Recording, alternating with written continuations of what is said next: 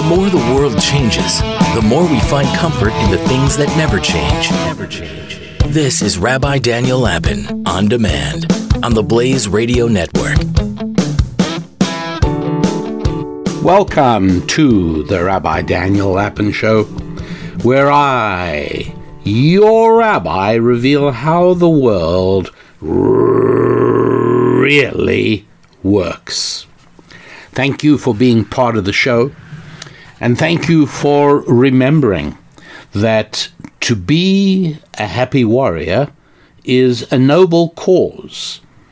There is real value in it.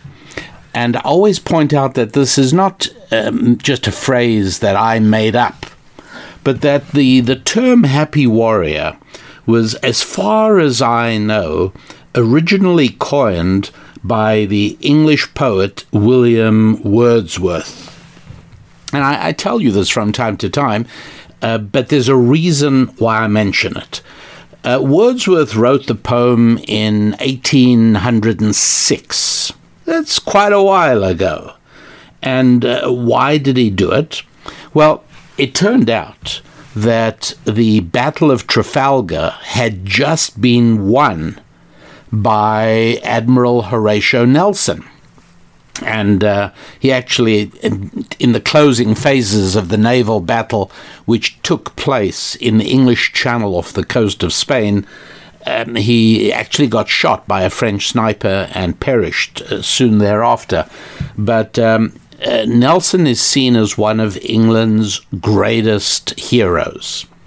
And the reason is because not only did he have an unblemished naval career, but England was severely threatened by really what had become the most powerful force at the time, and that was the Napoleonic alliance of France and Spain. And uh, Napoleon uh, was intending to invade England and really uh, do what Adolf Hitler hoped to do in 1941 and 1942. Um, the realization that the capture of Europe and the dominance of that entire part of the world could not be achieved without also subjugating the British Isles.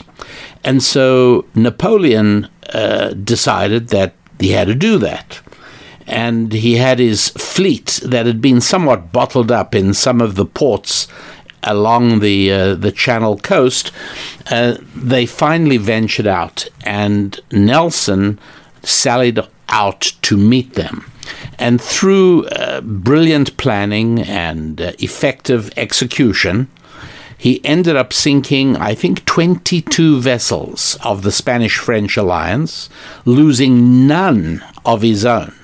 It was an overwhelming victory, and it forever destroyed Napoleon's hopes of achieving dominance on the sea. And uh, what it really did was it really established the Royal Navy as the dominant force on the oceans of the world from that day in 1805 all the way up through World War II, or at least up to the uh, December 1941 in World War II when America entered the war and everything changed. But uh, one of the reasons that the French fleet was in such bad shape was that the French Revolution had just happened. And uh, large numbers of French military and naval officers had um, lost their lives in the revolutionary struggle, and even more of them just quit the military in disgust. Uh, one could actually see a bit of a parallel between that and what may be happening in the United States of America at the present time, where um, with the insanity of a government application of a COVID mandate, very large numbers of highly trained men and women are leaving the uniformed forces.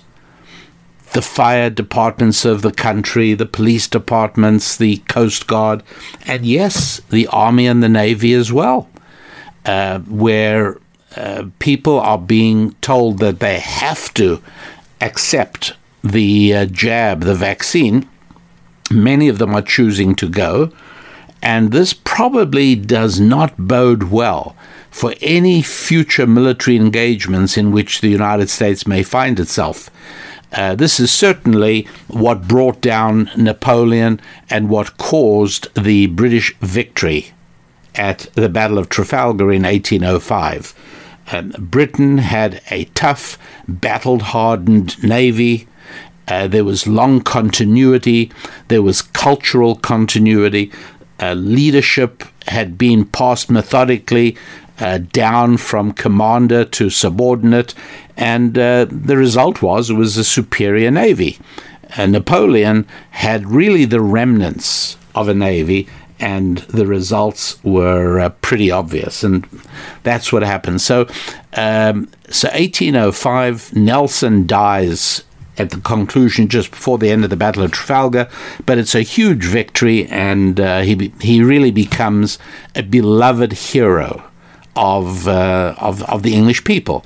If any of you have ever been to Trafalgar Square in London, there's that beautiful fountain that takes up the whole sort of center of that block, and in the middle is a tall column, and on top of it is a statue of Admiral Nelson.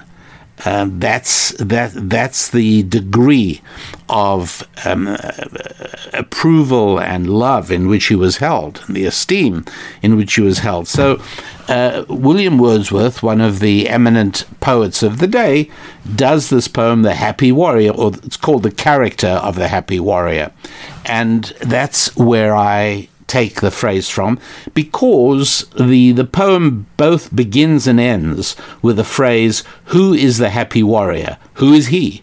What every man in arms should wish to be and then that, that's the concluding line of the poem as well. But in between, he speaks about essentially the things we talk about, which is that, uh, uh, you know, there's a struggle. And for some people, like Admiral Nelson, it was a, a naval battle. But each and every one of us is dealing with a struggle and a battle every single day of our lives.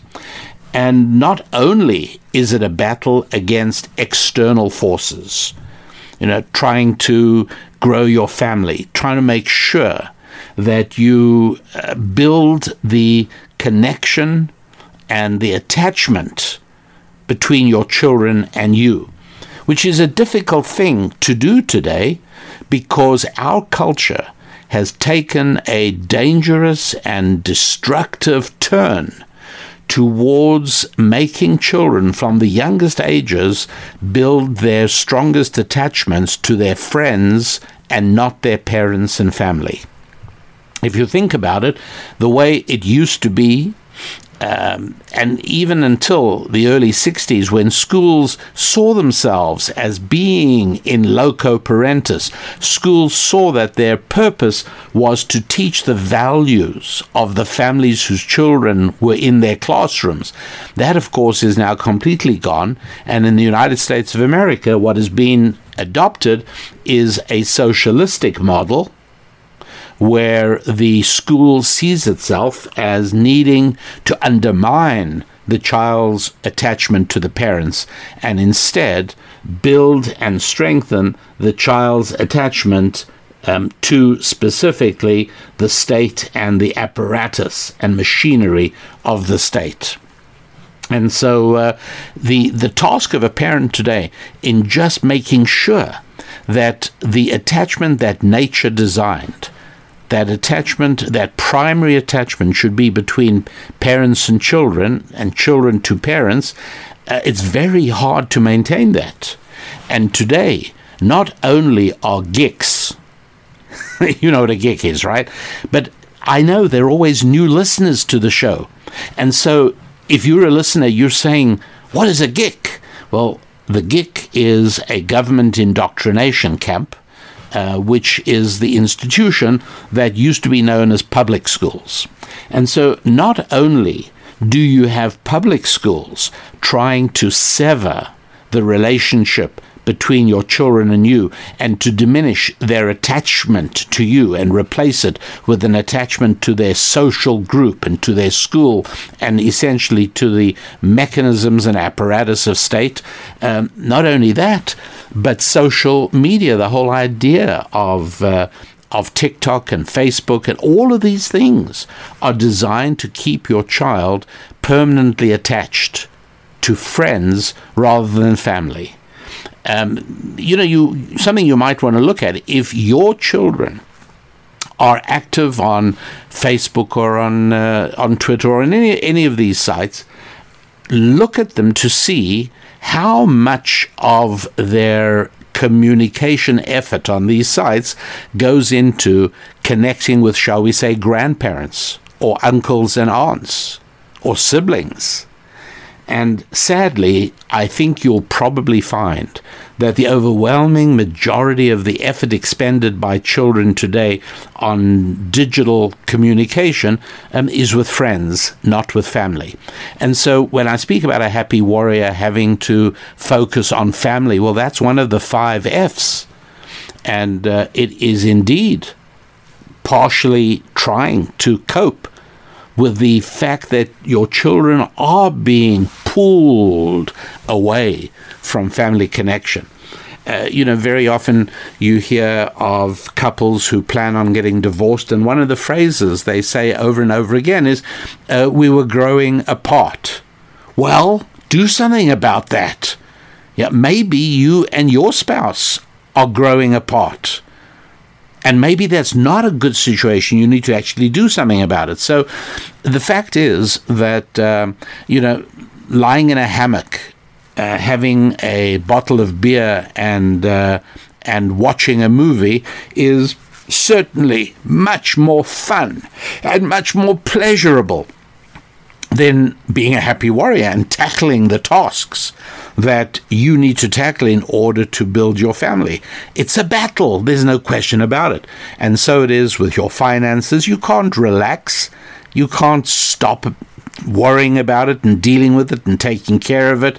Of course not. And so it is with your physical fitness and your friendships, and heaven knows, your faith as well. And so uh, that's why I speak about the, the phrase the happy warrior, because it's a phrase that's deeply rooted in the English language. Um, as I say, you know, it's um, more than 200 years old. And uh, it's something that uh, I think really identifies what each and every one of us is trying to make of our lives to build our lives, grow our lives, improve our lives.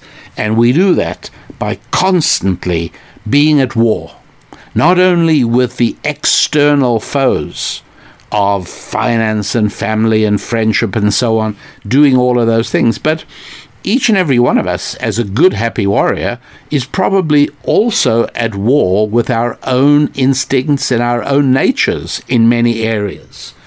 Right? Any person who's a happy warrior from time to time looks at himself and says, you know, I could actually be a better spouse. I could be a better child to my parents. I could be a better parent to my children. And you realize that you actually have the capacity to change. That's right, because unlike camels and cats and cows and kangaroos, we human beings can make changes today that will ensure that tomorrow is a different life for us than yesterday was. And what's interesting about this is that um, we uh, published, my wife and I published a uh, book. You know, most of what we publish is our own work, but every now and then we get excited about something that someone else is doing, and we work out an arrangement so that we can bring their work to your attention if we feel it's something that can benefit you. And one of those books is, is called Soul Construction and uh, it's written by a fascinating woman called Ruchi Koval. She's a, committed, Bible observant Jewish woman. Uh, she lives in the Midwest, and uh, that book uh, is something we feel you will find useful in your journey as a happy warrior. And what I did is uh, I am interviewing her, and I'll let you hear that in, in just a few minutes. I'll tell you about that. But uh, meanwhile, talking about Happy Warrior and talking about Wordsworth, it's important, I think, for me to spend a few moments urging you to become better at your communication in English. Now, you might be a native born English speaker, you might not be. But one thing I can tell you, and it's, it's true for me and it's true for everyone I know, and that is you could be a better communicator than you are, no matter how good you may be. You actually could be even better. And English is an important language. It's not just that it's the language of international aviation I mean, whatever control tower, if you're flying a plane, whatever control tower you speak to, you will be talking in English. And uh, it's the international language of so many things, including so much of international business and finance. And so please give a little bit of effort to improving your English communication. It is definitely worth doing. How do you do it? it's simple. I'm sure many of you have heard me talk about it. Many of you have read in my books where I describe how to do it. Uh, but one of the things you need to do is, well, I can only say it, you know, spend a lot less time watching uh, pictures on a screen and spend a lot more time reading words on a page. And by the way, listening to an audio book counts as reading on a page.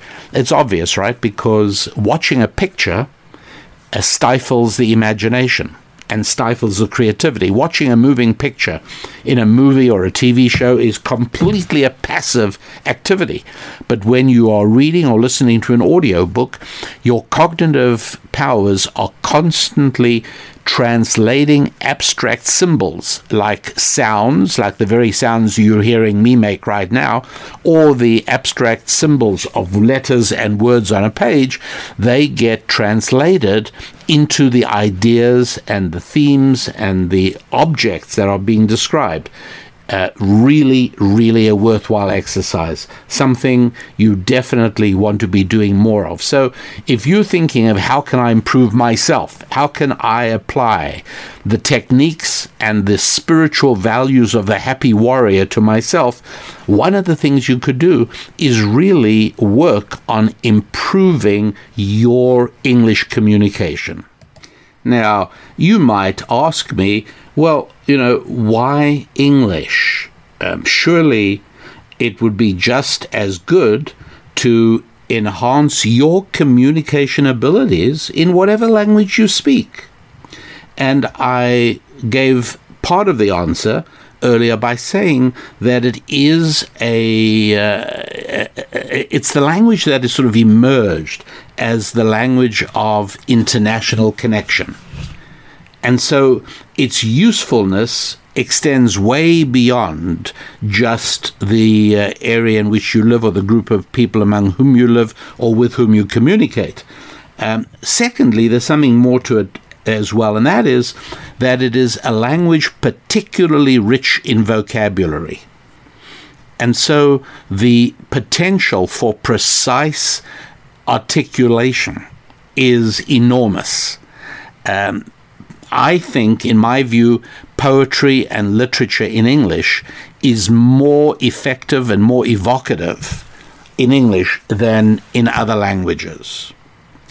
And there's something else as well, and that is that it is the language of the English people.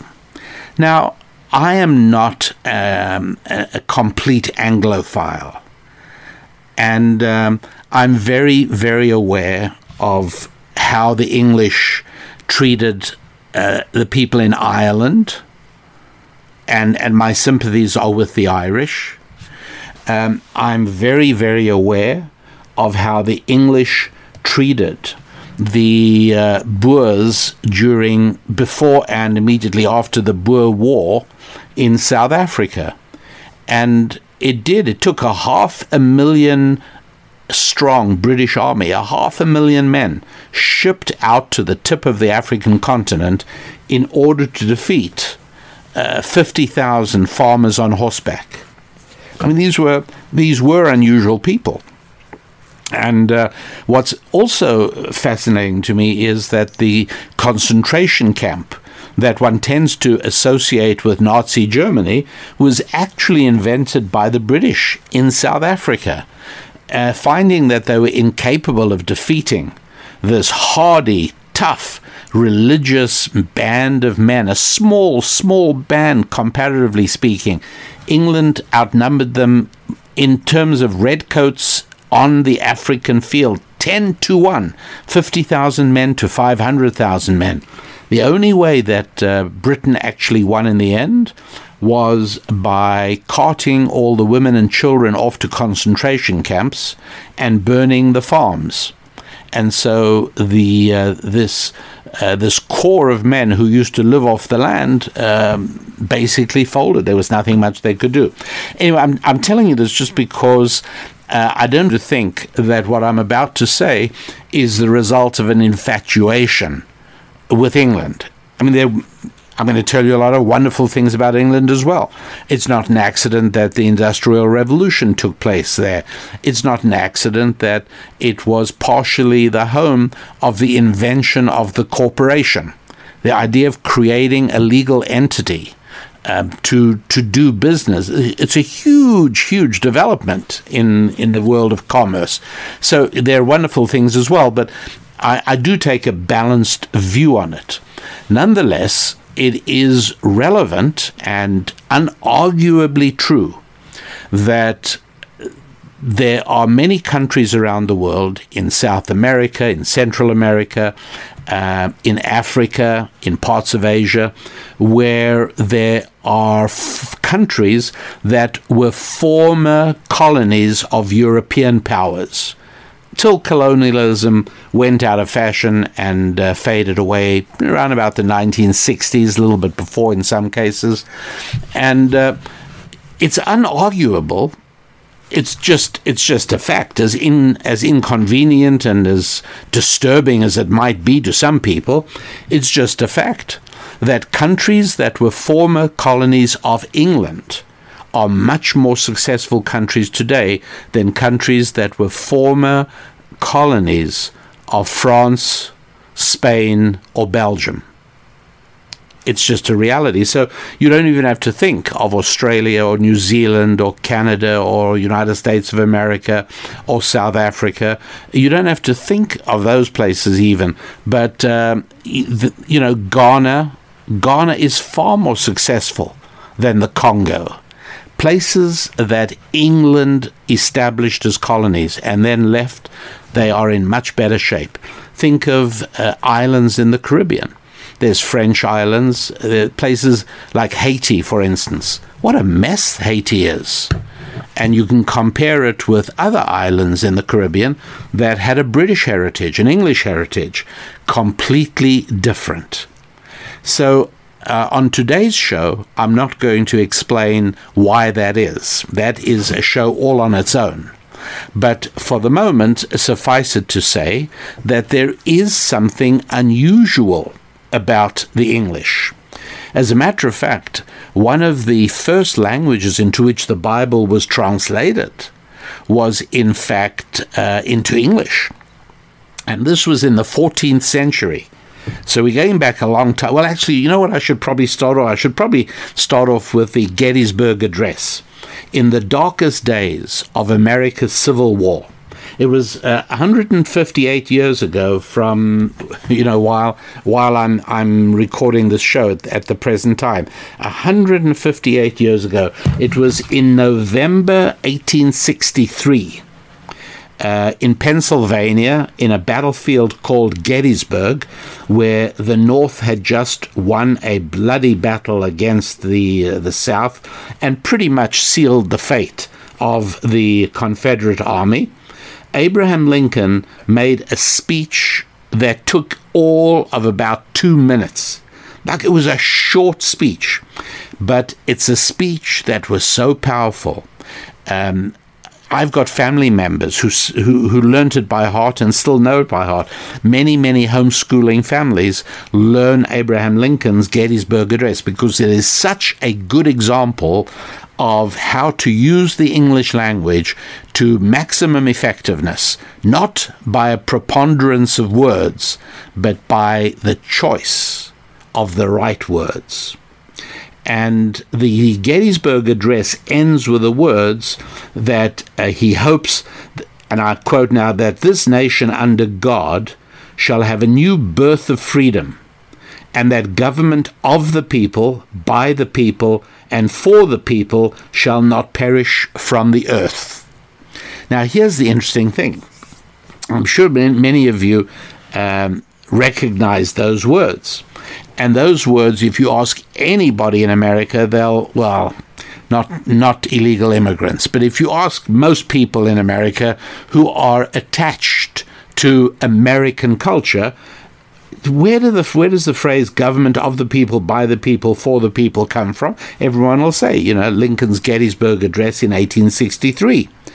Uh, but what almost nobody knows now, and yet everybody listening to the speech in 1863 would have known, is that those words were not originally Lincoln's words. He was quoting them and he was quoting them from the introduction to what I think was the very first translation of the Bible into English.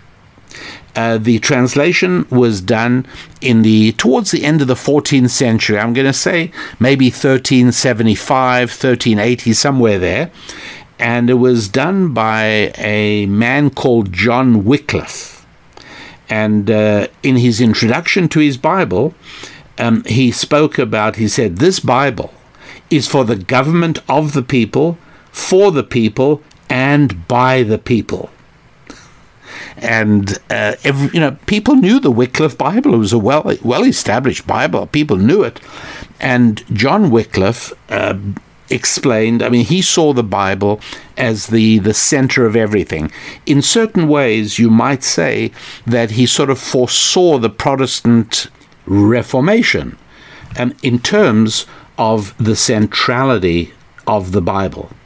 And up until that time, because people understood better then than they do now how powerful the Bible is and uh, how effective a tool it is in the hands of both individuals and societies that obviously the church at that point wanted to retain the power of the Bible to itself and did not make it easily accessible to uh, people in general. And so John Wycliffe um, became an enemy of the church by translating the Bible into English there in England at the late in the 14th century uh, so much so, by the way, that after he died, they even buried him. They they even dug him up and disinterred him and and sort of uh, burnt his remains and threw them into the river. I mean, he was reviled by the the powerful authorities of the day. What was the terrible thing he did? He translated the Bible into English and made it accessible to everybody. That's what he did. And uh, later on, um, uh, Tyndale, of course, translated the Bible as well. And then came the printing press in the middle of the 15th century. And uh, the Protestant Reformation had its roots set in, in both the uh, uh, the access to the Bible, and by that time there were translations into uh, German and French and many of the continental languages. And then the printing press came along, and then came Martin Luther and the Protestant Reformation. But um, the the point is, nonetheless, just again, English, English. Uh, it's please, you know, I often say, make sure that you take the time and the trouble to learn how to read financial statements. That's an important part of one of the five F's of finances. Right? It's very simple. If you don't know how to measure something, you'll never be able to change it. And if you aren't able to measure your finances accurately, it's very difficult for you to grow them in an effective way. So uh, you got to be able to know how to read financial statements, and you've got to be absolutely as um, as fluent and as articulate as you can possibly be in the English language. And um, somebody for whom English is not a native language, but who is remarkably fluent in English, particularly in the written word, is one of our listeners. I may have mentioned him before. He is um, a young uh, man. He's an Inuit guy, so he's a sort of indigenous guy from Greenland and he serves as a SEAL in the Danish Navy because Denmark has some kind of administrative arrangement with Greenland. You might remember there was a time where President Trump was talking about buying Greenland. It was a negotiation with the Danish government, apparently. At any rate, um, this gentleman uh, writes to me from time to time, and uh, he came up with something which I want to repeat to you because I, you may like it as, as much as I did. Um, it's it's poetic, and again he, he does this in English, although that's not his native language. By the way, I don't think he's twenty years old yet. If if he is, then he's he's only twenty. I mean, this is a very young guy and um, and and very uh, well written. So um, here he writes, as for this letter just came recently Greetings, Rabbi and Susan Lapin. The stars are out tonight. That's rare up here. We have the northern lights. I was trying to write a poem about the stars, and I had a thought. If we are the only planet in the universe occupied by spiritual creatures, namely humans, then God must have made all the stars for us. Think about it. God spoke everything into existence except man. He created us. He didn't make Earth and all the stars with humans as an afterthought. He designed it all with us in mind. We were the reason. Nature is God's love letter to us, His poetry, His art. What do we give Him in return? civilization. When we follow God's plan for our lives, we build a society that builds cathedrals and skyscrapers and houses and roads, etc. Civilization is our love letter to God. He gave us nature, we give him cities. I appreciate Copenhagen a little more thinking about it like that. I doubt that it is an original thought. There are probably a lot of really smart people who thought of that a long time ago. By the way, I don't know of any. I always feel like we are at a disadvantage not having access to computers, TV, and formalized education.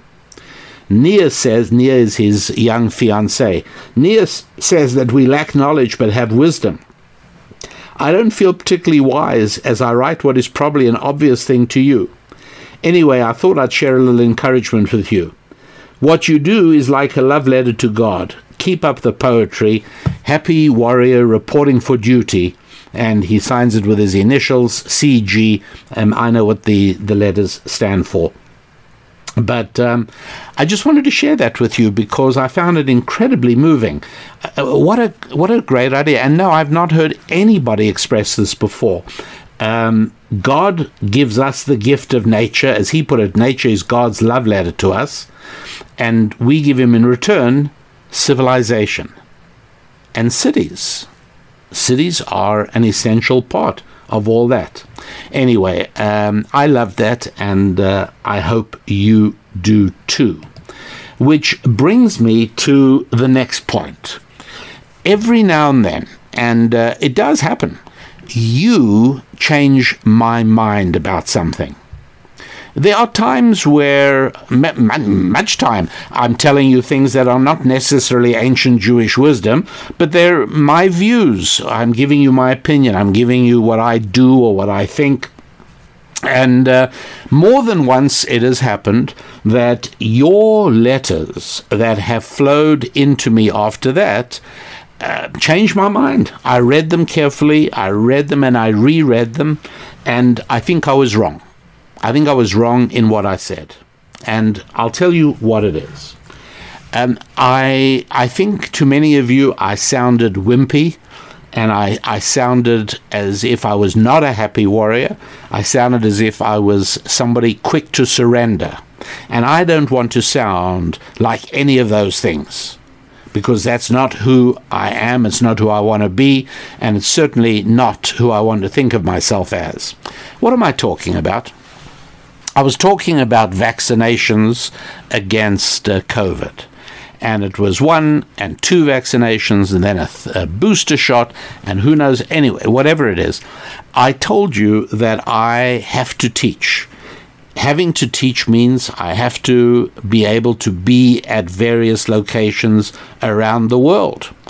And I said that if the only way to, and it wasn't the case, and it isn't the case at the moment, I said, but if, for instance, um, the the ridiculous to totalitarian uh, mandates extend to air travel, then I'll probably just have to go along and get vaccinated because I need to be able to travel on a plane. And now I'm not sure that that is true. I'm not sure that is right. Because I am now seeing that this governmental obsession with vaccination is uh, is now it's political. It's not health. It's not science.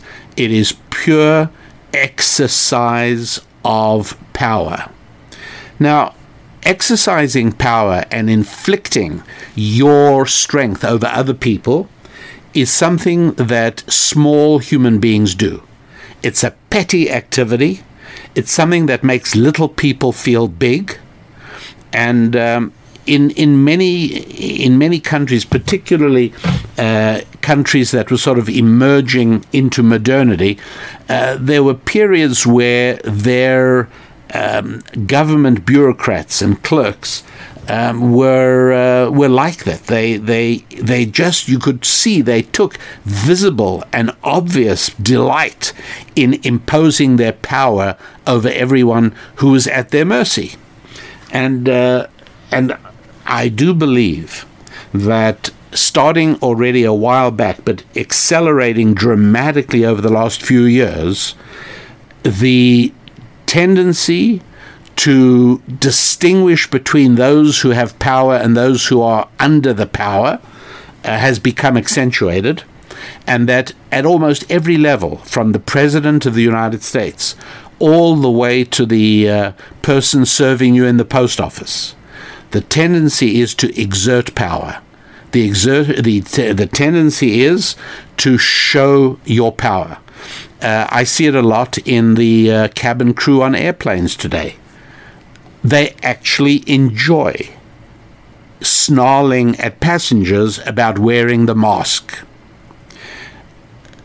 This is a sad reality, but it is very much where we're at. And so I want to tell you what the basic facts are that um, have changed my mind. You all made me look into it and think about it very carefully. Uh, it was your letters and your arguments, and in some cases, your um, gently expressed disappointment in me and what I said. And so I'm taking that back and uh, telling you I'm not going down without a fight and that uh, I am going to uh, resist this as long as possible. I do not want to have it. I don't believe I need it. And I know what many of you say, well, the science says. I mean, I've heard this already. I've heard it a lot. The science says the vaccines are effective. So let me tell you my facts. Now, if you feel that anything I'm about to tell you is not a fact and is incorrect, you know, please correct me, but not just with vituperative uh, essays, but with actual information. Let me tell you what I am now absolutely persuaded of. Number one, the survival rate of COVID is over 99%. And by the way, at the beginning in um, in April 2020, I remember and I found government medical experts to say the vast majority of the population are not in any danger from COVID. And so um, uh, the um, infection fatality rate of COVID is uh, about 0.04%. That means the inverse of that, the survival rate is 99.5%. Okay, so that's one thing. The second thing is that I completely dismiss the lie that COVID has killed. The figure they're now using is 700,000 Americans. I believe that's a lie. I told you that already uh, about a year ago, a little, little more than a year ago. I told you because a very brave researcher whose career has been severely damaged. She was a researcher at uh, Johns Hopkins University, and um, she pointed out that uh, there are no excess rates of death. You know, if there's if there's one thing that America keeps good records on, it's medicine. You know, we know we know average weights and heights of men and women of different ages because every time you go to the doctor, you all of that gets recorded and that data is available, not necessarily with your name and your details attached to it, but in terms of statistical data, we know it. And we know what the death rate is in America. And we know how it grows as America's population grows, it grows predictably as well. I don't have to tell you that if between 2020 and 2021 there were 700,000 COVID deaths, we would know it.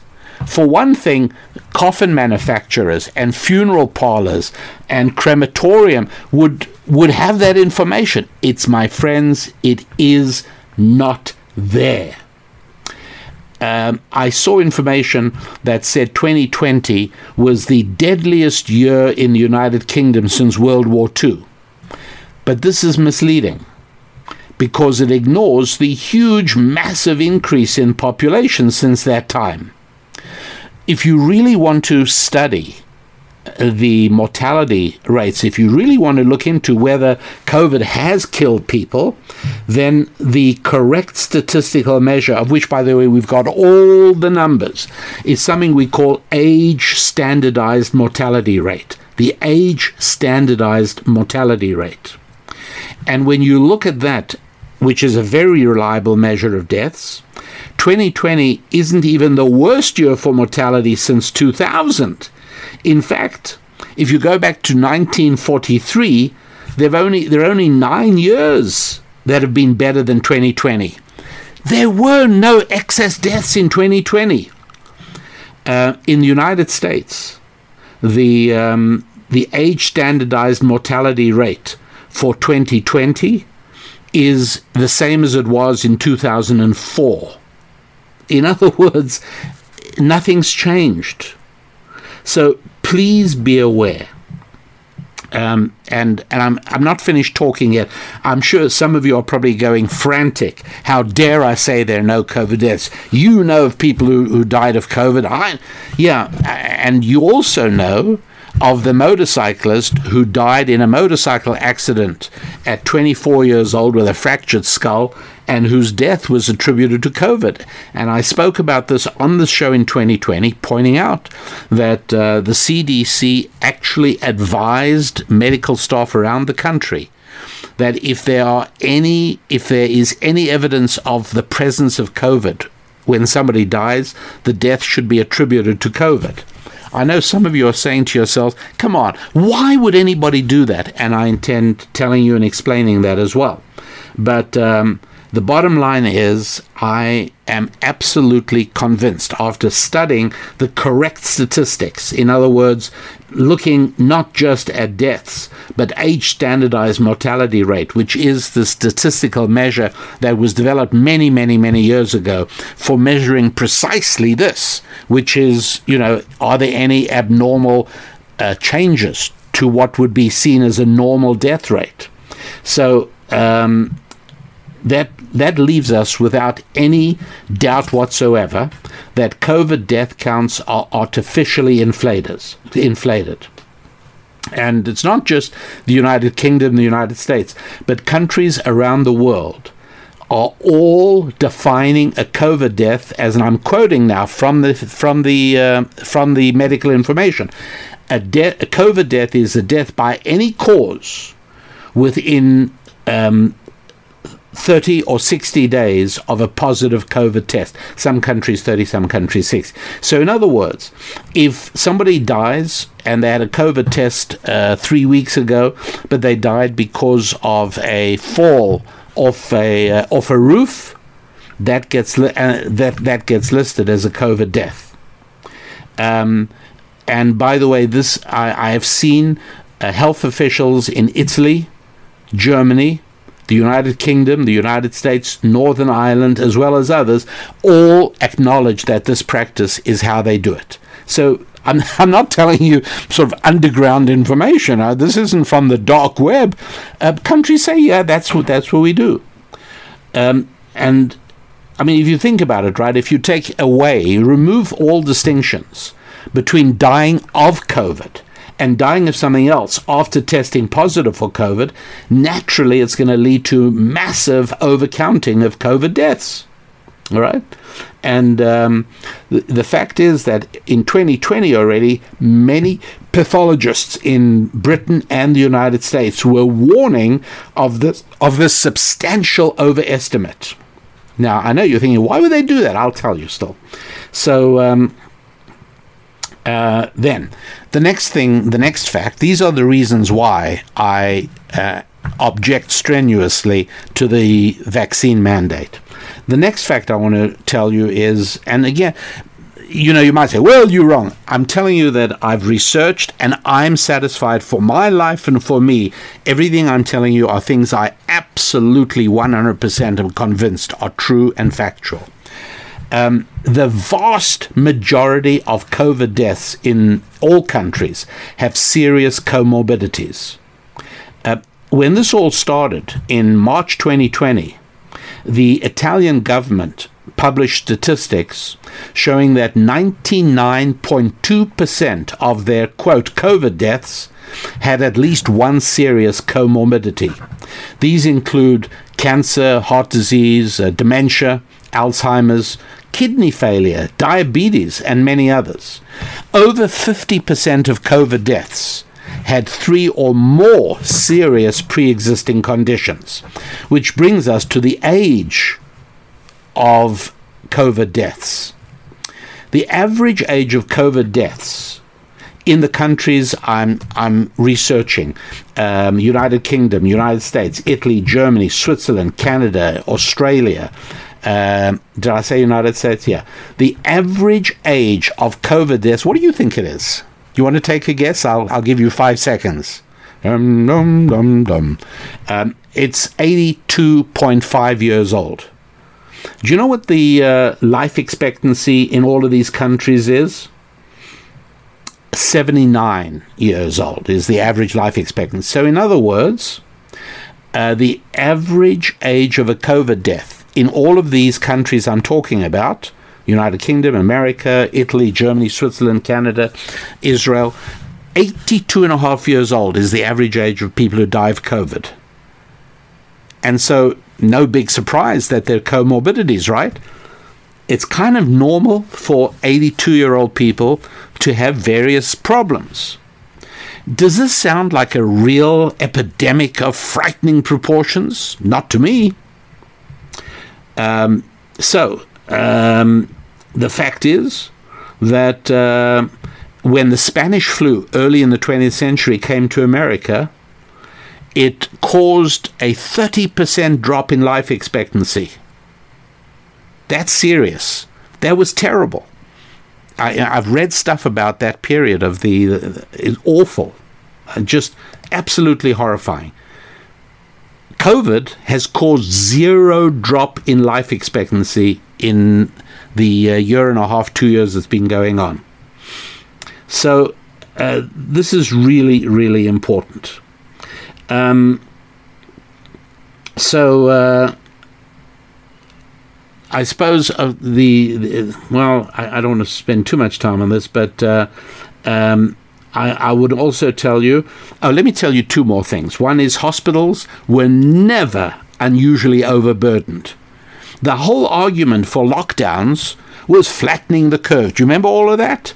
Because we're going to overwhelm the hospitals and we need to have more ventilators. We need every factory in the country to start building more. We never reached any of these predictions. Nothing. Never happened. Um, and finally, I ought to tell you one more thing, and that is the PCR test that everyone takes, right? If you've had this thing stuck up your nose, you took a PCR test. Um, the PCR tests uh, are not designed to diagnose illness, they're designed to show up COVID. Um, what's this got to do with? It has to do with what's called the cycles. Essentially, um, PCR tests are run in cycles. The number of cycles you use to get the result is known as your cycle threshold. Think of a cycle as um, searching for your car keys in your living room. If you do a one a quick 30 second sweep of your living room, you probably don't find the car keys. But if you do it again and again and again and again, you'll eventually find the car keys. Um, CPR PCR tests, PCR tests are um, are run like 30, 40, and more cycles. And uh, the truth is that any test with a cycle threshold above 35 is too sensitive. It's crazy. You, you will find a, a COVID virus in a can of motor oil if you're going to run it at 40 cycles. Uh, some labs in the US are running as high as 45 cycles. The, uh, the um, uh, and the National Institute of Health in America sets the standard operating procedure for PCR tests. They set the limit at 40 cycles. And so, on that basis, the majority of PCR test results are at the very best questionable. So, um, uh, the, the, the World Health Organization, by the way, of which I'm no fan, I found a briefing memo on the PCR process, on the test process, that the WHO put out, instructing labs to be very wary of high CT values, high cycle values, causing false positive results. Uh, I'm quoting now from the World Health Organization document. When, when specimens return a high cycle value, it means that many cycles were required to detect, excuse me, I'm sorry, when specimens return a high CT value, meaning showing the uh, uh, the virus, it means that many cycles were required to detect the virus. In some circumstances, the distinction between background noise and artificial presence of the target virus is difficult to ascertain. Uh, they released this year, they released another memo asymptomatic positive PCR tests should be retested because they might be false positives. So, uh, I'm sorry. Uh, for these and many other facts that I don't want to take more time on, uh, I am absolutely convinced that the lockdowns were horrible. They were a dreadful mistake. I think that masks are completely unnecessary and that the uh, COVID vaccine is an attempt um, to, frankly, to get the populace more accustomed to obeying orders. I really do. I, I really think so, that's what it is. But I did say that I would tell you why is it? I mean, who on earth would have any interest in making the COVID epidemic worse than it really is? I mean, it would appear, according to the facts that I have satisfied myself on, you know, this just was not anything even approaching what we had at the beginning of the 20th century with the flu. Not, not even remotely close. And that, um, and and there are other concerns, by the way. Uh, one of my concerns is, and and here I'm not speaking factually. I don't know this clearly, but I am worried that the vaccine, based as it is on the kind of technology it uses, could stop my body from doing its regular antibody production. Right? I'm, I'm not knowledgeable about that, but I am looking into it. Uh, but why? Who has any interest in making this a worse thing than it is? Well, you'll remember that one of the doctrines of left, leftism um, is never let a crisis go to waste. Because if your goal is expanding government power, if that's your goal, totalitarianism is what you seek, then a crisis is always a wonderful opportunity to do so. Very, very worth doing. So, um, who is it who could possibly have any interest? Let me explain. Let us say that you're a dishonest employee and you've been working for a company and you've got yourself into the habit of stealing from the till. And you know it's only a matter of time before you're going to be caught. It always happens. You know, eventually there's an audit, eventually somebody sees you, eventually uh, there's a, an accounting, and they realize that uh, somebody's skimming money out of the cash register. And you've been doing it for a long time because it's very easy to become addicted to it. You suddenly are getting money for nothing. And you originally you were just borrowing from the cash register from your boss. You were going to pay it back but you weren't able to pay it back. You took a little bit more. And now it's a big sum of money that you have uh, taken.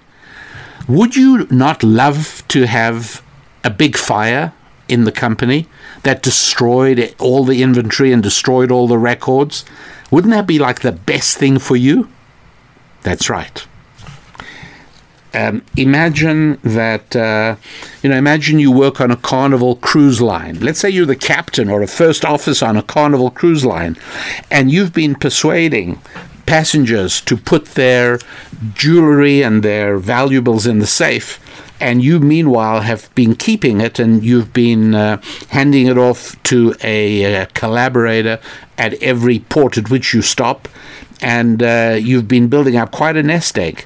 But you know the day of reckoning is going to have to come because when the cruise ends, all the passengers who you persuaded to give you their valuables to place in the ship safe, they're going to ask for it back. And so you're living in dread. Wouldn't you love for the ship to sink and go down? You'd love for that to happen. It, it, it solves your problems. I wonder if you see where I'm going with this. Um, one of the things that happened during the Stalinist era was they used to speak of famines. Oh, there's another terrible famine. There's no rain. This is happening. That's happening. Why do you think they did that? Well, because socialism causes people to starve.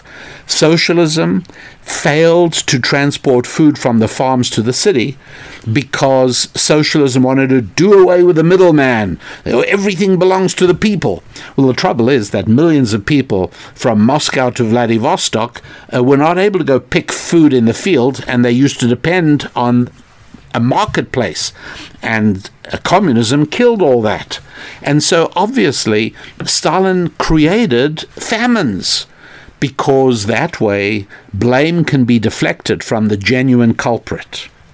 My friends, if you want to know why governments around the world have loved this epidemic and have done everything they can, as you can see, I mean, increasing, uh, inflating the numbers of the dead, beyond all anything that's even reasonable. Um, and why are they doing that? Because there are a lot of unpaid government promises that have been made. And the chickens were going to come home to roost. And eventually it was going to become clear that the regulatory environment in America was stifling industry and that the union um, organization that had been promoted and generated and built by the Democratic Party in America, that that was causing companies to move production out of the United States of America. Uh, all of this, in due course, it was going to come home to roost. And eventually, fingers were going to be pointed at the guilty parties. And now, the best thing on earth happened a COVID epidemic. And that's why I'm sure you've noticed wherever you live in the world and whatever it is you're trying to do, um, you know, you, you call up a company that's supposed to supply you with something. You you try and get some information from the government. You try and get something from the post office. For heaven's sake, people have been trying to get the government to release information on the Kennedy assassination in 1963, and nothing happens. And the blame is uh, due to COVID. How many times have you seen that phrase? Due to COVID right? All of a sudden now you go to an American hotel and there's no um, room service, there is no uh, uh, fresh towels. COVID, it's all due to COVID. But what do you think this is doing to the bottom line of hotel and the hospitality industry? It's pretty good. COVID has been an absolute bonanza. Uh, all you have to do is look at the financial performance figures of many, many, many American companies. 2020 was one of the best years many of them had. Yeah, well, obviously. And so that really is what it is that is going on here. And so I apologize for having told you uh, a few weeks back that if uh, push came to shove to get on a plane, I would participate in the uh, vaccination program. Uh, I've changed my mind on that, and uh, I thank you all for helping me regain a correct perspective on this. And uh, changing is what we're all about, making ourselves more than we were yesterday. I've told you before in the show, the very worst words to ever have anybody say is, I am what I am. You don't want to say that. You want to say, I'm not yet all I could be. And uh, Ruchi Koval, in her new book, Soul Construction, a book that we published and is available at our website, that's right, at rabbidaniellapin.com. You can communicate, you can acquire your copy of the Rabbi Daniel Lapin Bible, and uh, you can also get Ruchi Koval's book, uh, Soul Construction. Take a look. Uh, by the way, if you want to get it digitally, uh, you just go to Amazon and get it for your Kindle. No problem. Uh, her last name is spelled K O V A L, K O V A L, Koval and the name of the book Soul, as in S O U L, Construction. And uh, I uh, very much enjoyed my conversation with her, and I hope you do too. And after uh, the interview, I will be back with a few more pieces of information. I'm speaking with Ruchi Koval, who just has a brand new book out. And uh, I think you all know how seldom it is that I have an interview on this show. Uh, in in general, I am far too jealous of the limited amount of time I have with you every week, and uh, I'm just reluctant to share it. That's all there is to it. But but this is an exception because this book I believe, is something that you would not have heard about in the ordinary scheme of things. And uh, it's something I think you will want to know about. So that's why we're, we're doing this. And, um, and the book is called Soul Construction. And it's, it's a great title because it tells you exactly what it does. And and you know we've spoken many many times on this show about the reality that the human being is both body and soul.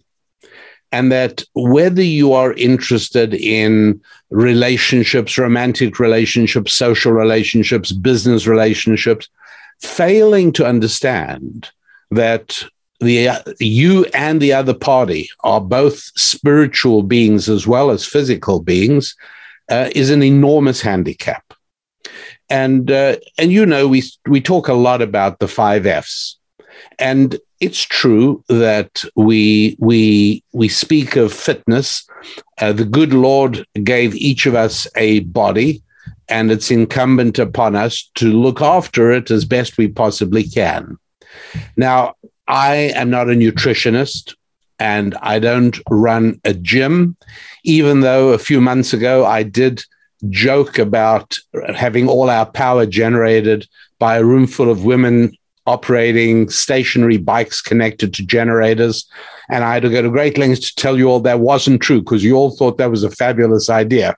But uh, no, we do not have a gym here. But uh, when it comes to fitness, we say, look, speak to a nutritionist, go and talk to a gym. Uh, there, there, are people who are professional at this. They will be able to guide you specifically.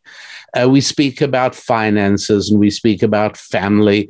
And sometimes we don't have all the specific how to answers. But uh, the great thing about this complicated world in which we live is that there are people who do. And so when it comes to relationships, relationships with family, relationships with friends, and uh, and perhaps even relationships with yourself. Would that be true, Ruchi? Oh yeah, I mean definitely.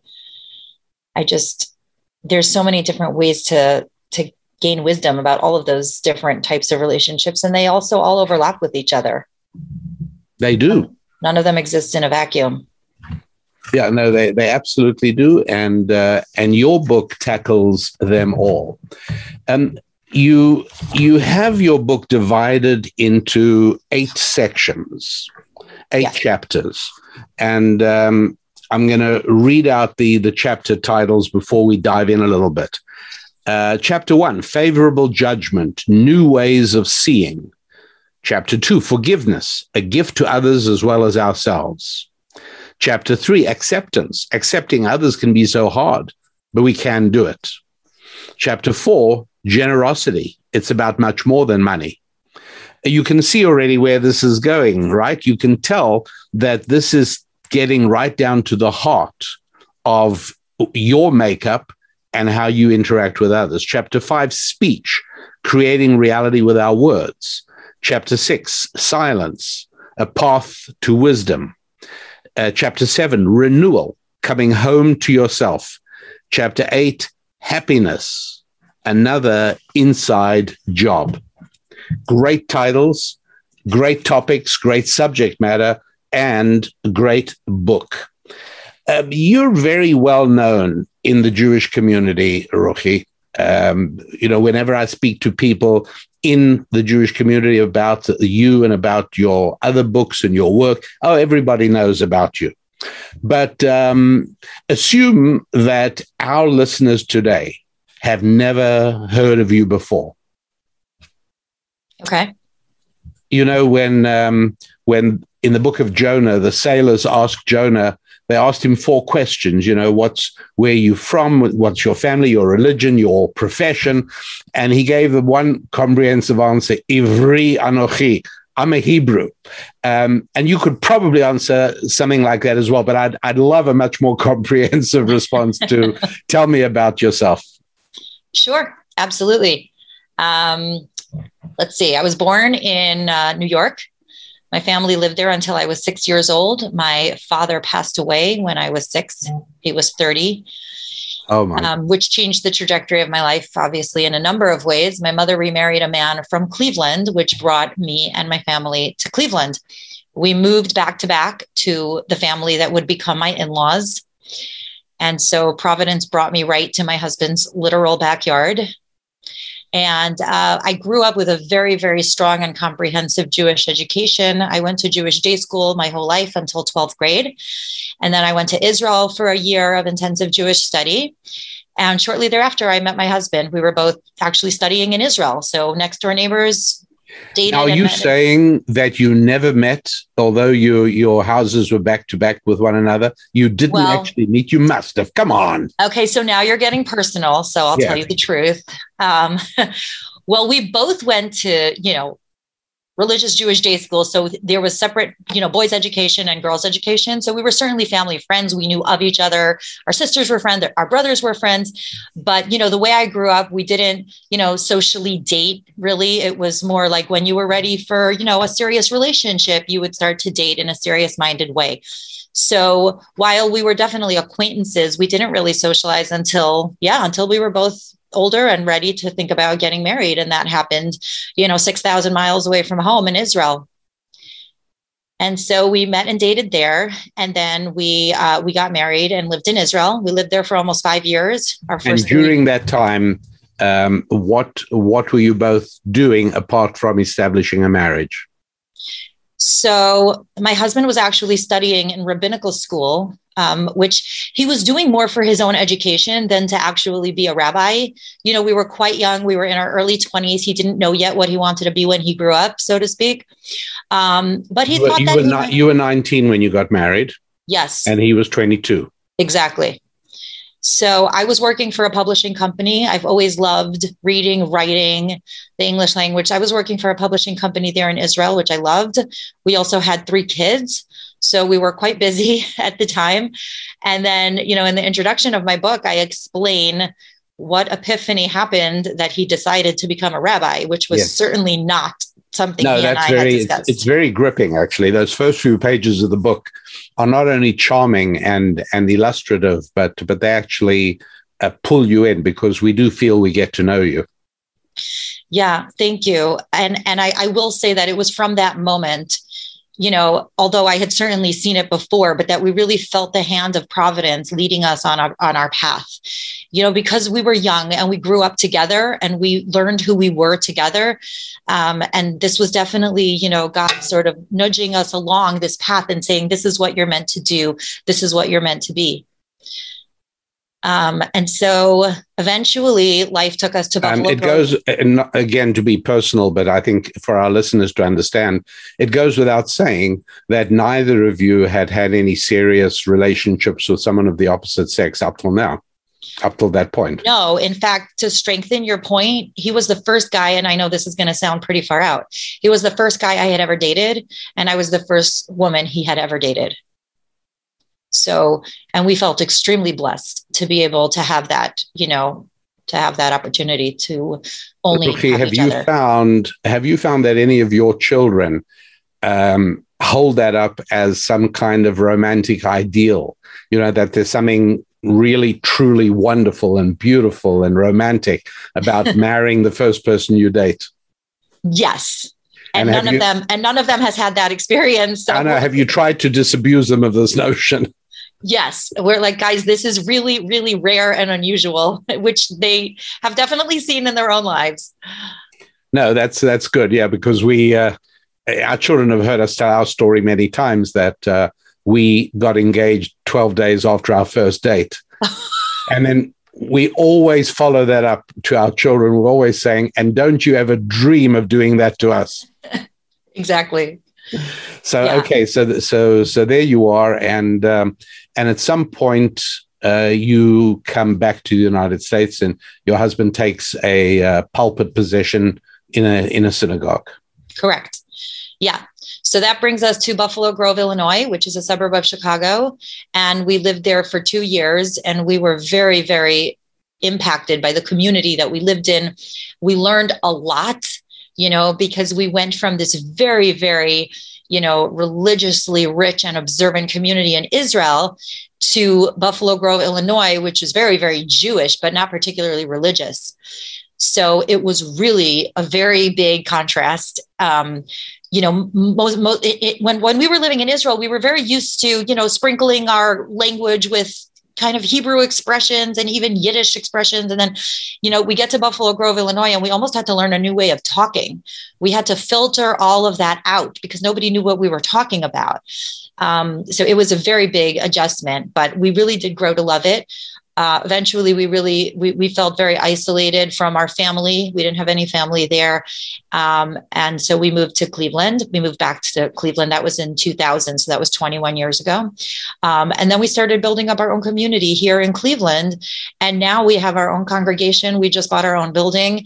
Um, and thank god we are really part of a very very rich and vibrant synagogue life.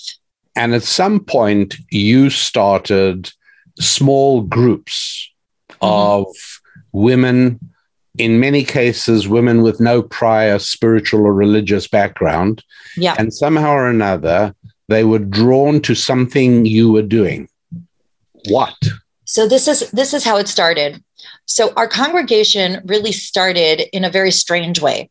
My husband, who is a mohel, so he does, you know, ritual circumcisions called bris, and he was meeting a lot of young Jewish families, largely unaffiliated, um, and so when he would meet them, he would say, Hey, you know, do you want to get together? Do you want to, you know, get together some friends and I'll come and teach a class? And so we had these small groups of parents. And eventually these parents were telling us, you know, this is not the kind of Judaism that we learned growing up. And we want our kids to learn this kind of Judaism, meaning contemporary, relevant, interesting, inspiring. Will you start a Sunday school? So we started a Sunday school, and parallel to the Sunday school, we had a parent program.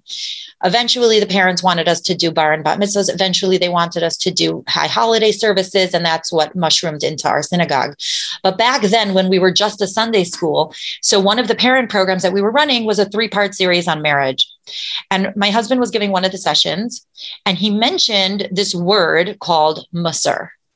And what he was saying is that in a marriage, each member of the couple has to be practicing this thing called musar, whereby each member of the couple is consciously and actively working on themselves to become a more refined human being, and that that's how a marriage can thrive. After the class, one of the women came over to me and she said, Ruchi, what is this thing called musar? And should we be learning it? And I said, yeah I, I, said i would love to learn it. Let's let's learn it together. And there was another woman standing right next to her and she said yeah whatever you guys just said i want to do it too. At this point um, i'm going to interrupt you for just 10 seconds to say that the subtitle of your book soul construction is the following. Shape your character using eight steps from the timeless jewish practice of musar and that's what you're talking about. And uh, and you introduced these women to the idea that marriage is like a 40 year graduate program where you are improving, you're working on yourself, and that the marriage itself is a God given gift to draw out the best in one. Mm-hmm. Did I do I do I put that more or less yeah. the way you see it? No, yeah, I, I appreciate you clarifying that. So it wasn't, this is interesting actually. The class wasn't just for women, it was for women and men. It was the women who came over to me to say, should we do this? Um, I do find often in our congregation that the women sort of lead the way in the spiritual pursuit and then the men sort of follow and they say what, what are all these women talking about? Let's do that too. And then you know that that's what sometimes will happen. But in any event um, that was my first musar group that i started. I would say that was maybe 13 14 years ago. And we started this almost movement here in cleveland where and now now truthfully over covid um, when i started streaming my classes it's become international. So now i have people joining my classes online from all over. I have toronto chicago israel you know really all over. And um, it began like and this is the testimonials that I put in the book, is in, in the language of these women who study with me, is how this ancient study has absolutely revolutionized their lives in real time. This concept that we're not stuck with the personality we were given, we're not stuck with the DNA we were given, but that we are not only empowered, but responsible for, um, you know, the way I like to say it is polishing our inner diamond and taking the raw materials that God gave us and refining them and making them as beautiful as possible and that that's in our hands. We are not the victim of any circumstances. We are not at the mercy of our genetic code but we can and must make it the best it can be. And those are the tools that i put in the book. Is well how do you actually do that because sometimes the circumstances we're up against or the people that we find ourselves with are seem very limiting and very frustrating and, and that's why these concepts are so empowering because they set you free from those limits and could you give me an example of something that was really uh, shocking and, and mind opening um, to women at the very beginning of this process when you introduced them the idea that, hey, you could really do what differently? Yeah, I'll, I'll give you two examples. One example is when I, I started teaching about the character trait of anger.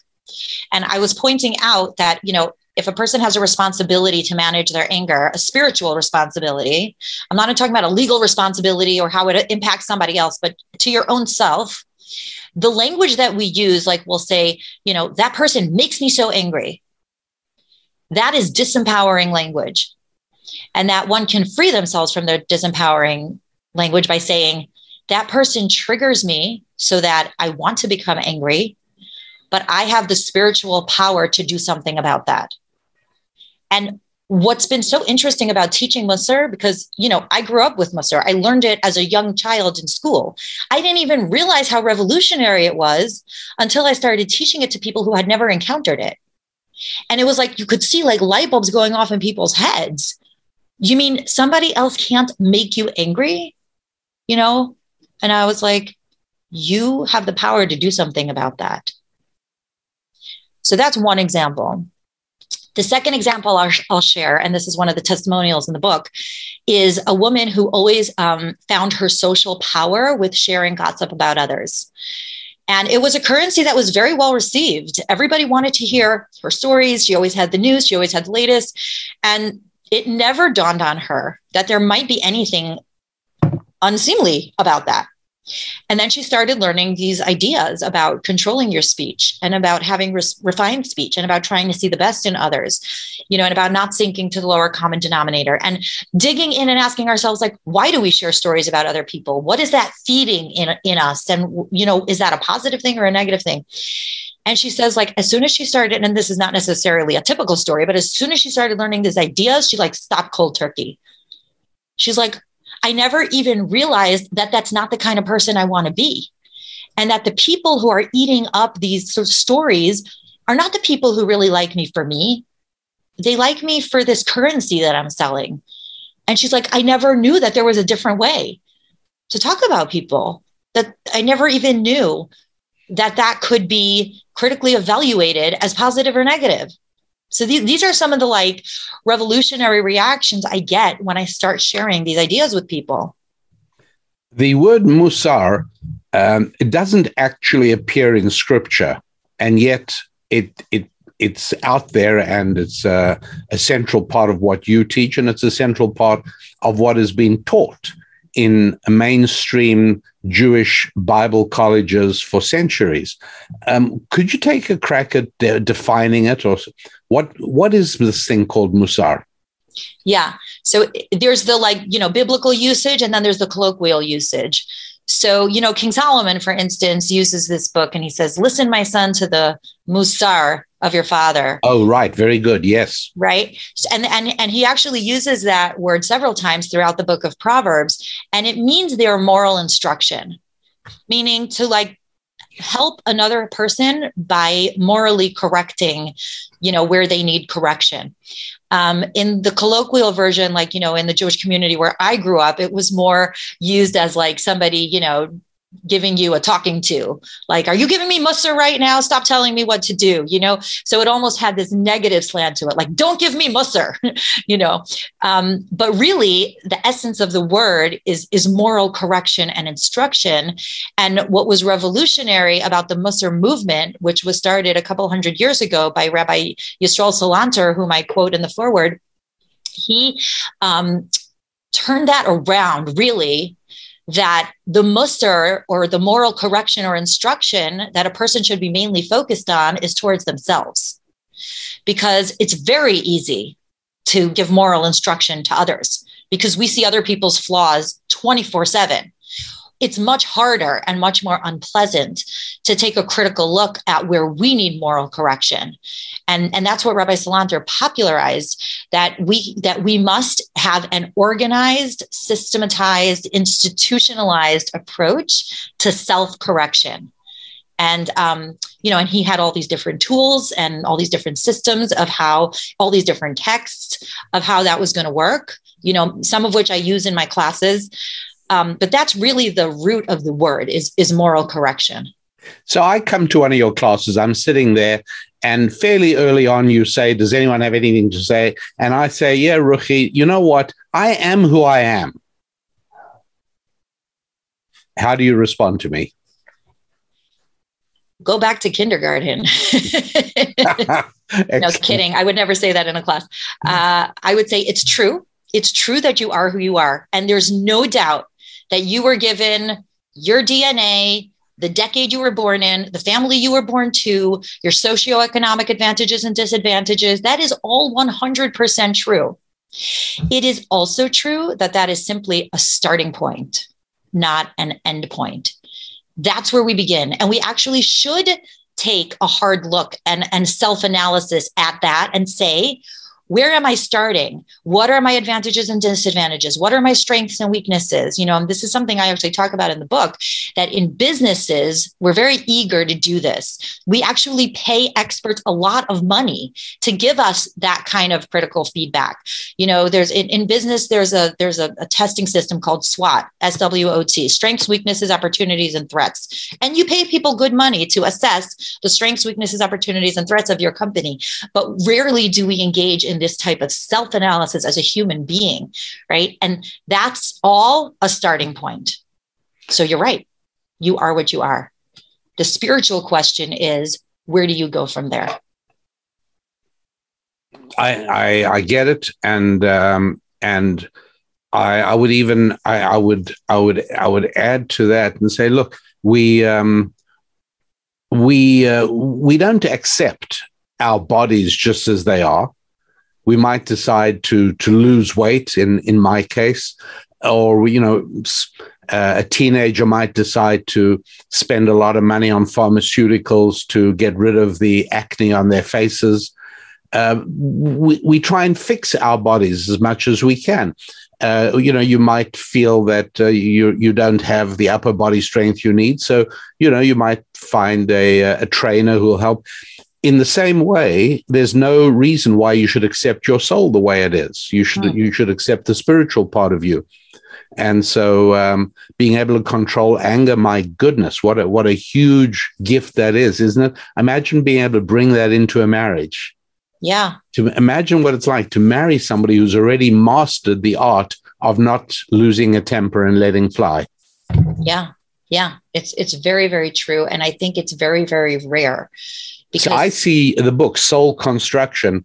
I mean, I even see it as a marriage gift, a wedding gift, to be honest, or an engagement gift, or a gift to uh, to people who are uh, at that point in life. Because, mm-hmm. gosh, what what what a huge thing you're doing coming in into a marriage uh, with this pattern already in place that I'm not just who I am. Yeah. Or at any rate, my plan is to do certain things today that'll make sure that tomorrow I'll be different from the way I was yesterday.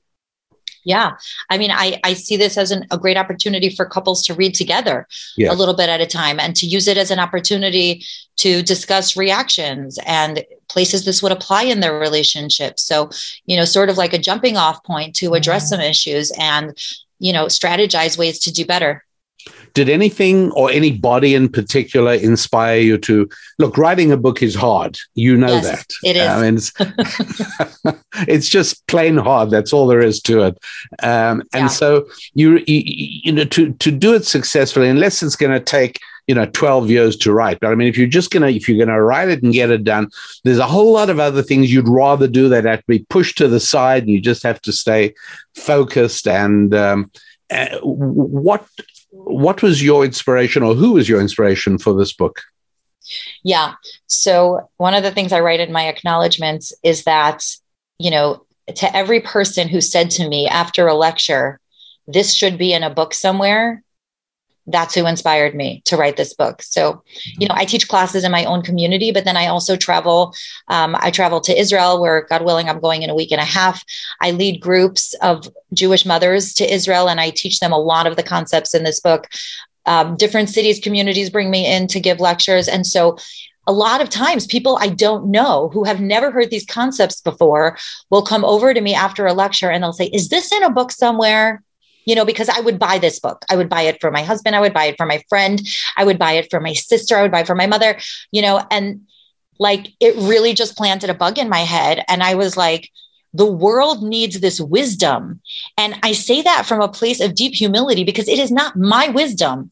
This wisdom comes from far more ancient sources than me. I simply and I don't say simply, I'm extremely grateful for this opportunity, but I have been able to take this wisdom that is so ancient and so old but so timeless and you know hopefully with god's help translate it into contemporary language for contemporary people you know so that they can say what like those stories from thousands of years ago can inspire my life in New York City in 2021 you know and this is like this is like mind blowing for people and so even though I do thank God, seven kids, one kid in law, and a day job. I said, I have to write this book.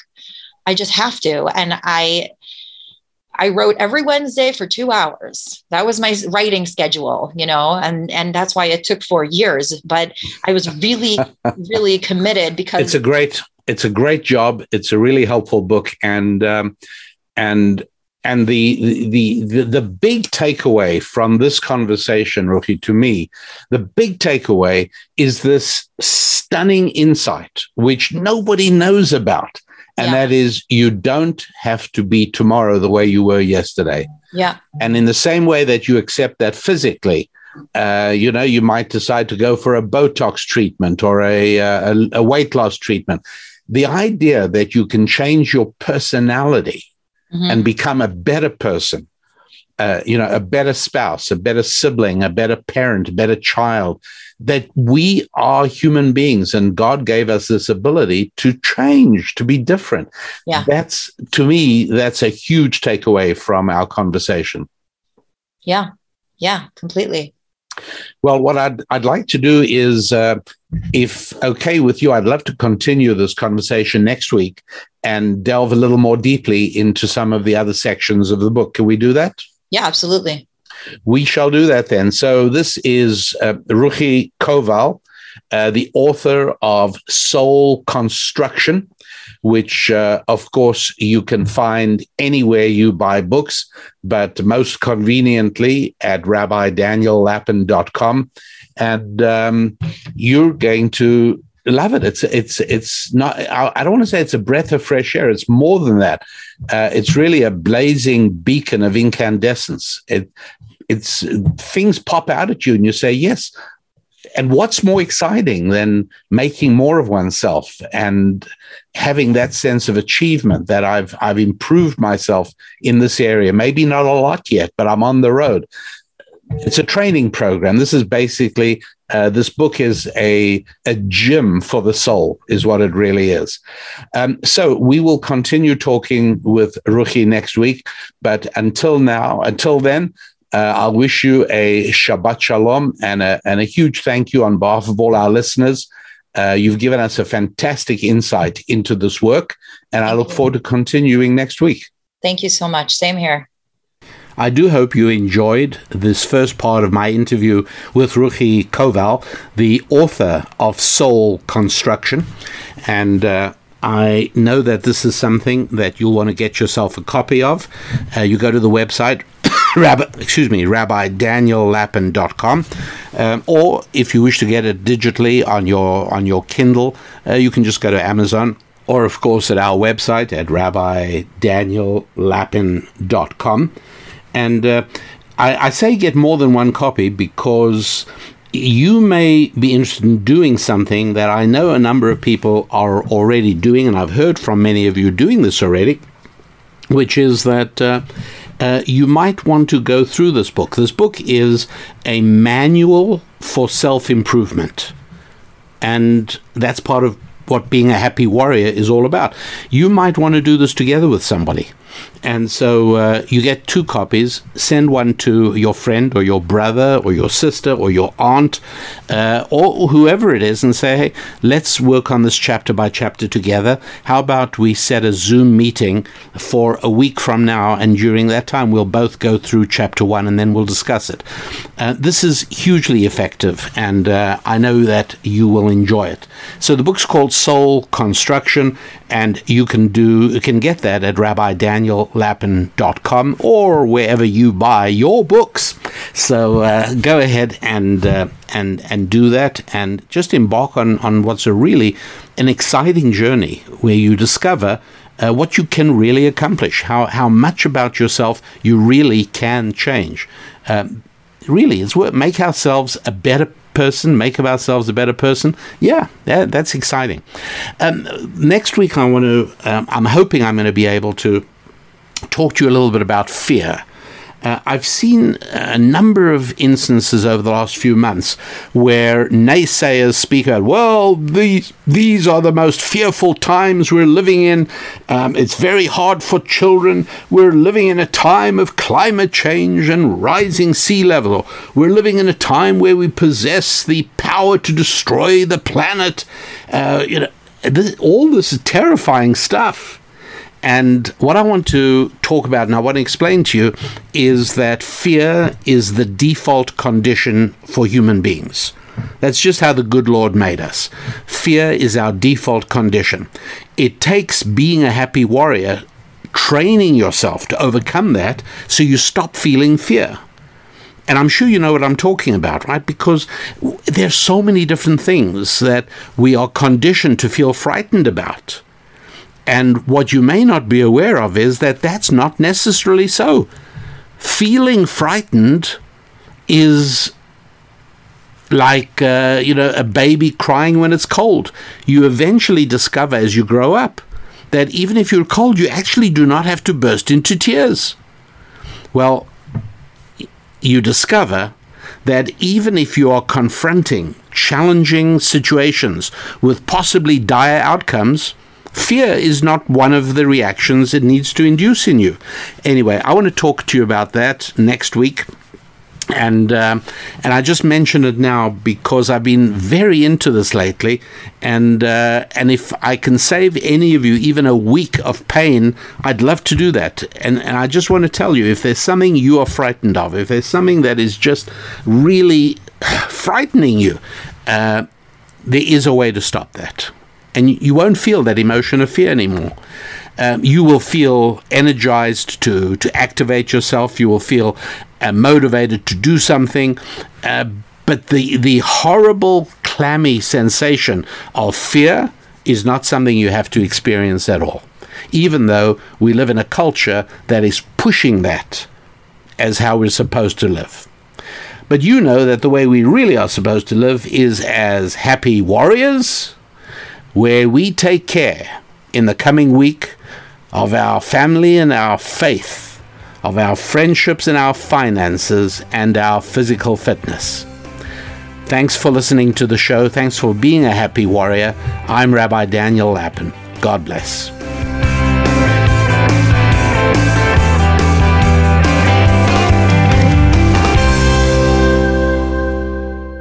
Spilling ancient solutions to modern problems in areas of family, faith, friendship, and finance.